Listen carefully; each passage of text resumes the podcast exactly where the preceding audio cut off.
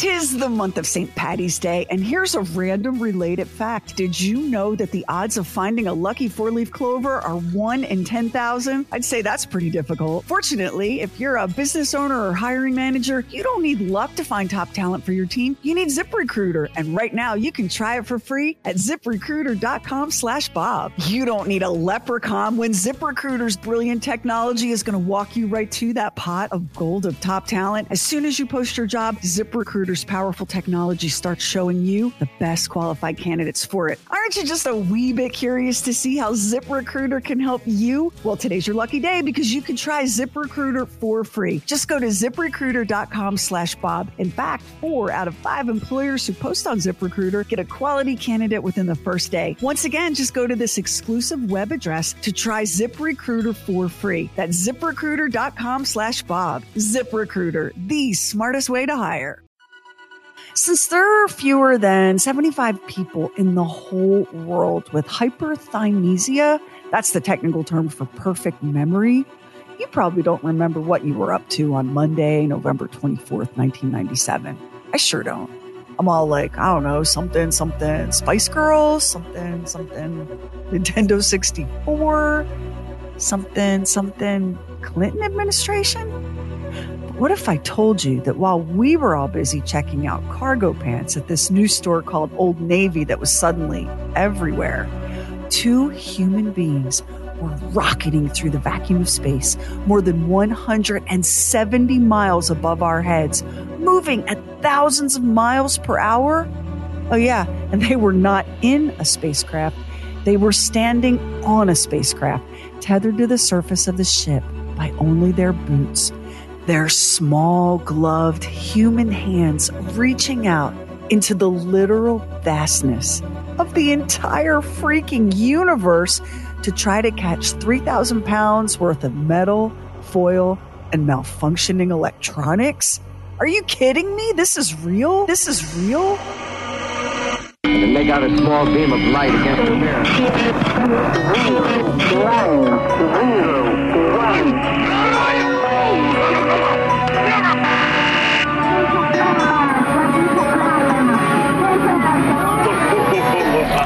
Truly weird stuff. It's November 1997. Ally McBeal was the most popular show on television. Elton John's tribute to the recently deceased Princess Diana, Candle in the Wind, 1997. That was the number one song in the country.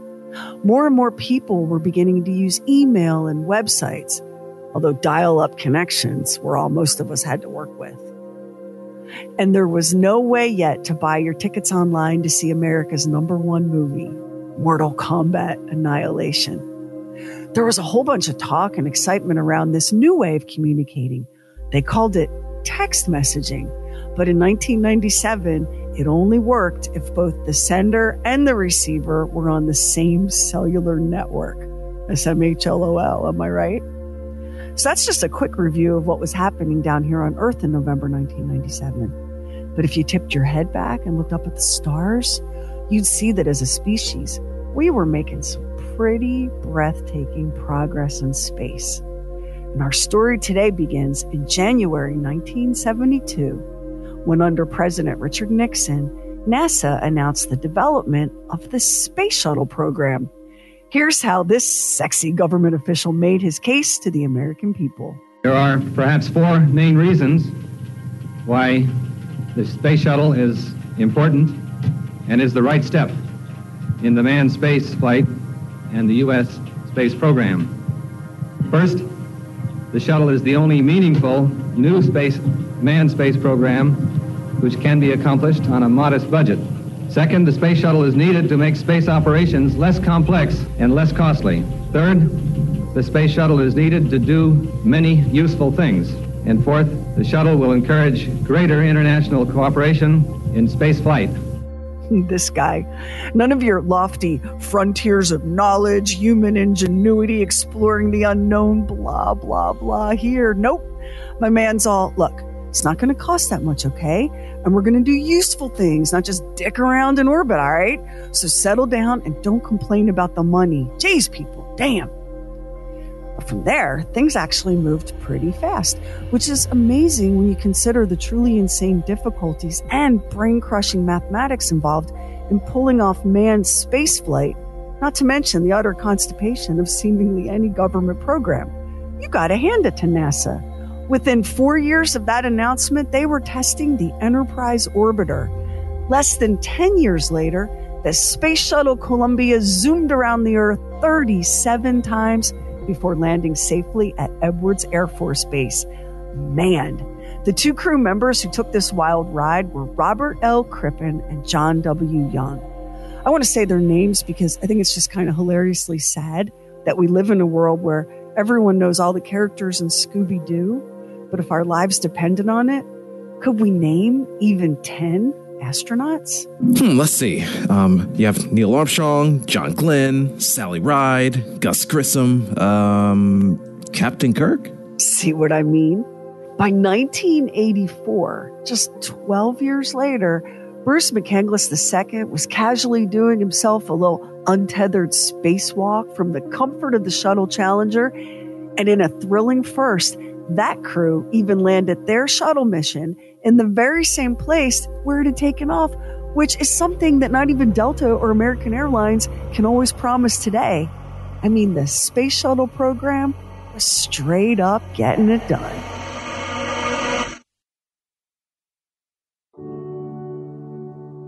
In 1986, though, just 73 seconds into its 10th mission, the shuttle Challenger broke apart in flight.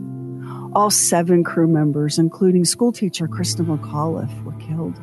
It was a devastating tragedy that united the entire nation in grief. That night, President Ronald Reagan addressed the country. The crew of the Space Shuttle Challenger honored us for the manner in which they lived their lives. We will never forget them, nor the last time we saw them this morning as they prepared for their journey and waved goodbye and slipped the surly bonds of earth to touch the face of God. It was a terrible loss, the Space Shuttle Challenger. And it didn't end the shuttle program, but it did end NASA's Civilians in Space initiative. That was over. In fact, that kind of civilian adventuring would have to wait another 35 years for billionaire Richard Branson to beat billionaire Jeff Bezos into space by just eight days. The press called it the billionaire space race because we're all basically living in a Gotham City packed with a bunch of Bruce Wayne types who have all of Batman's wealth, but none of his altruistic desire to slip on a cape, get out there and battle some crime. Anywho, despite the Challenger tragedy, by 1997, the space shuttle program had racked up an impressive number of wins. In 1990, the crew of the shuttle Discovery successfully deployed the Hubble telescope into orbit, which I just made sound like no big deal. But holy space junk, listen. You can't just open the bay doors and shove the Hubble out. Not only did the thing cost more than a billion dollars to build and get into space, it was deployed at the highest orbital altitude ever attempted by the shuttle program. And then, of course, they got up there and they cut the Hubble loose and discovered that a mistake made during the manufacture of Hubble's primary mirror meant that, oops, things were just a little bit blurry. Now, you could cry here, or you could chuckle and shake your head at just how human even the smartest human beings can be. But here's the thing NASA had so much talent at every level of the shuttle program that just three years later, two teams of astronauts went up and performed a world record of five spacewalks to fix the Hubble's blurry eyesight. Astounding! I mean, breathtaking. But by all means, let's do focus all of our attention on more important human achievements like Pete Davidson's inexplicable dating history. My God, humanity, seriously. So, all of this eventually brings us to November 1997. NASA sent the shuttle Columbia on its 24th mission, a routine mission, as far as we know, because there were definitely top secret classified shuttle missions that we still know little to nothing about to this day. A whole bunch of them. I'm not saying it was the aliens, but I'm definitely saying it was the military and also probably the aliens, at least a little bit. And you can argue that, but since neither one of us knows anything for certain, it could be the aliens. Anyway, a routine mission. A routine mission that kicked off with a sassy little 180 degree roll of the shuttle Columbia as it raced toward orbit at 13 times the speed of sound. Show off. NASA claimed the maneuver wasn't dangerous, but that it was necessary, and here's why. NASA's tracking station in Bermuda was about to be shut down to save a few bucks. The shuttle Columbia had to do that wild ass, crazy 180 degree flip in order to be able to make radio contact with orbiting communication satellites, or the crew of the Columbia would have been lost in space communications wise. oh my God. Like there were no other places to scrimp and save. What is wrong with us? So, a routine mission, but one that did fulfill one of the promises of the whole shuttle program made by that sparkling bureaucrat we heard from in the beginning of this episode. This program will be open to all the nations of the world, and it is his hope someday that uh, foreign uh, visitors from all over the world will be able to participate uh, by moving to and from space in the space shuttle.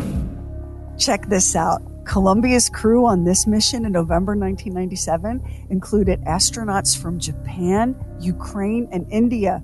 Actual foreign visitors participating in moving to and from space in the space shuttle, just like we were promised in 1972. And they say the government never keeps its promises. This routine mission was supposed to hurl into orbit and then retrieve a little satellite called Spartan. The Spartan was meant to spend two days checking out the sun's outer atmosphere, clocking the solar winds and the charged particles, all the kinds of sun stuff that can wreak havoc with power grids and radio communication systems back here on Earth. And at the end of this 48 hour period, the astronauts on this mission would retrieve the satellite, tuck it safely away, practice a few spacewalks, do some top secret type stuff, and have mysterious encounters with UFOs. Okay, well, I did make that last part up. But what happened instead was this extraordinary, I mean, mind bending feat of science, engineering, and raw human courage that those of us back on Earth were generally mostly oblivious to. And who could blame us? I mean, come on. We were all worked up about the movie Titanic, which was just about to be released in theaters. And we were super busy cramming fistfuls of Nabisco SnackWells into our pie holes because they told us we could eat all of them we wanted since they were fat free. And what a mother of high fructose corn syrup disaster that one turned out to be. I mean, come on. How were we supposed to do all of that and pay attention to outer space, for God's sake? Meanwhile, though, up on the Columbia, where they couldn't have SnackWells unless they turned them into goo and squeezed them from a tube, things were starting to go very wrong. Began with the satellite itself astronaut Kalpana Chawla released it, but the satellite did not perform what NASA adorably calls a pirouette. This pirouette maneuver is supposed to demonstrate that all the systems on the little Sunwatcher satellite were working, but all of the systems were clearly not working. And you felt this kind of frustration yourself trying to sync a soundbar to your TV or whatever. You're like, ah, now what? So, astronaut Chawla tried the space equivalent of a reboot she attempted to gently and carefully grab the satellite back using the Columbia's 50 foot long shuttle arm. This was not successful, as anyone who's ever tried to snatch up a stuffed Pikachu from an arcade claw game can surely imagine. And making everything even worse, the failed attempt caused the satellite to begin slowly spinning, which made any further attempts to grab it with the shuttle arm borderline impossible. So, what do we do? Do we leave it there? Let its orbit decay till eventually it falls back to Earth, burning up in the atmosphere upon reentry and hopefully not crashing into anybody's house? Nope. This little five foot square, 3,000 pound satellite costs $10 million at a time when NASA apparently could not afford to maintain a tracking station in Bermuda for crying out loud. A time when saving money was so critical that the top brass was like, okay, okay, hear me out. What if we just have the astronauts pull a little flipper move at like 13 times the speed of sound right after they launch? Could we maybe do that instead of maintaining that cash guzzling tracking station in Bermuda? People, let's all get on the same page with this. And so now there's nothing left to do but suit up a couple of astronauts and send them out of the shuttle into the frigid, negative 455 degrees Fahrenheit vastness of space to try to grab the damn thing with their hands while moving at about 17,500 miles an hour and gazing upon the actual planet Earth floating right there in front of them. Talk about a complete, total, fully blown mind. I don't even know who developed the psychological screening system at NASA, but they are good. So now we have astronauts Takao Doi and Winston Scott standing on opposite ends of the shuttle's cargo bay. For safety, they were attached to the surface of that platform by straps on their boots, which sounds like a terrifyingly low key restraint system. I think you were probably more secure the last time you rode a roller coaster. And then they not only had to wait for Columbia to inch its way closer and closer and closer to the tumbling Spartan satellite, they also had to coordinate their movements down to the second. These two space cowboys would have just one chance, one chance to reach out and simultaneously grab the end of a telescope that was poking out from the side of the Spartan satellite. They would both have to touch the telescope at the exact same moment. Okay. And they're on a spaceship clamped down by their boots staring at the planet Earth. And this operation took hours. Astronauts Doi and Scott clamped by their feet to an actual spaceship careening around the planet for hours. Hours. Meanwhile, we're all down here on Earth like, oh my God, have you seen that creepy dancing baby video that was on Ally McBeal? You got to see this thing. It's wild. The crew of the shuttle Columbia could have said, Oh, absolutely not, Mission Control. Oh, hell no. Astronauts Doi and Scott could have at any time banged on the door and asked to come back inside the shuttle, especially after the first hour or so of standing there in the frigid void, contemplating the gazillion things that could go really, really wrong really, really fast. They could have gotten tired and acted just a fraction of a second too soon or a fraction of a second too late, and the whole mission would have been a failure. But instead, they pulled off a near miraculous rescue they literally snatched a dead satellite out of its doomed tumble and saved NASA $10 million. And not only that, they maintained their right stuff cool right up to the triumphant end. I would like you to listen to these two astronauts casually asking if they could bring the rescued satellite back aboard. Okay, that's a little high. Did you want me to GCA you? Or you going to the, the established position? Yeah, go ahead, GCA him while very close to the position. Okay, okay. Bring me down in the bay, please. You guys, they were clamped by their feet to a spacecraft that was going 17,500 miles an hour for like over three hours, soaring around the planet Earth. Did you hear how cool they just were? Have you not sounded more insane asking for someone to pass you the salt? I myself am more jubilantly out of control every single time my dog remembers that he's supposed to poop outside the house.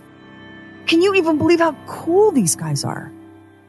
So maybe you're listening to this right now and you're thinking, wait a minute. The Space Shuttle Columbia.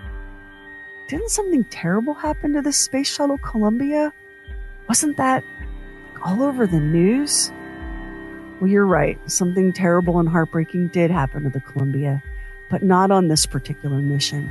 And this story of the Space Shuttle Columbia is not about tragedy. It's about wonder and about bravery and about science and math and how profoundly surreal and so weird it must be to be a very small human being orbiting the actual planet Earth for hours and hours, protected by nothing but your puffy suit and a helmet. I mean, wow. Let's end this episode by hearing from that satellite fetching, spacewalking hero of the stars, Columbia astronaut Winston Smith, who is trying to tell us as best he can what this kind of experience feels like. I can remember my very first spacewalk exiting the uh, hatch and then floating up to the side of the, uh, the, the, walls in, in the payload bay. I, I, grabbed the handholds and I pulled myself up and I looked over and down at the Earth and I could see just how fast we were moving over the Earth and see how far below me the surface was. And I had the sensation I was falling. I was just going to tumble over and hit the ground. Well, of course, you are falling. That's how you stay in orbit. You're literally falling around the Earth. But when you see it, you're outside and you see it with your own two eyes. Uh, it's just uh, just an incredible experience that it's difficult to express in words. We live in an age of wonders. It's just sometimes we need a little reminder to look up, to look up. Thanks for listening, Earthlings.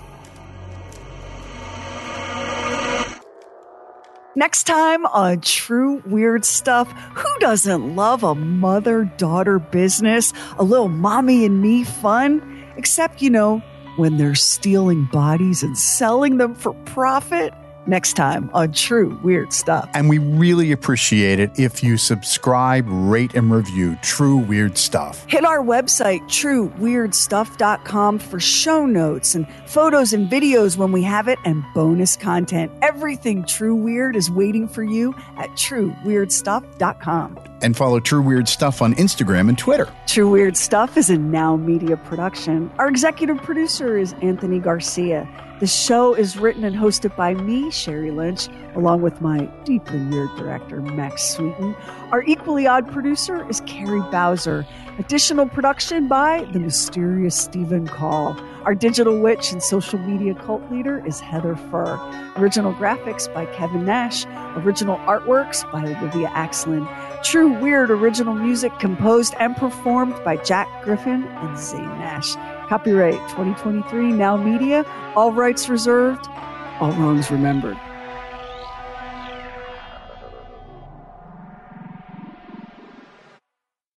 The month of St. Patty's Day, and here's a random related fact. Did you know that the odds of finding a lucky four leaf clover are 1 in 10,000? I'd say that's pretty difficult. Fortunately, if you're a business owner or hiring manager, you don't need luck to find top talent for your team. You need ZipRecruiter, and right now you can try it for free at ziprecruiter.com slash Bob. You don't need a leprechaun when ZipRecruiter's brilliant technology is going to walk you right to that pot of gold of top talent. As soon as you post your job, ZipRecruiter's Recruiter's powerful technology starts showing you the best qualified candidates for it. Aren't you just a wee bit curious to see how ZipRecruiter can help you? Well, today's your lucky day because you can try ZipRecruiter for free. Just go to ziprecruiter.com slash Bob. In fact, four out of five employers who post on ZipRecruiter get a quality candidate within the first day. Once again, just go to this exclusive web address to try ZipRecruiter for free. That's ziprecruiter.com slash Bob. ZipRecruiter, the smartest way to hire.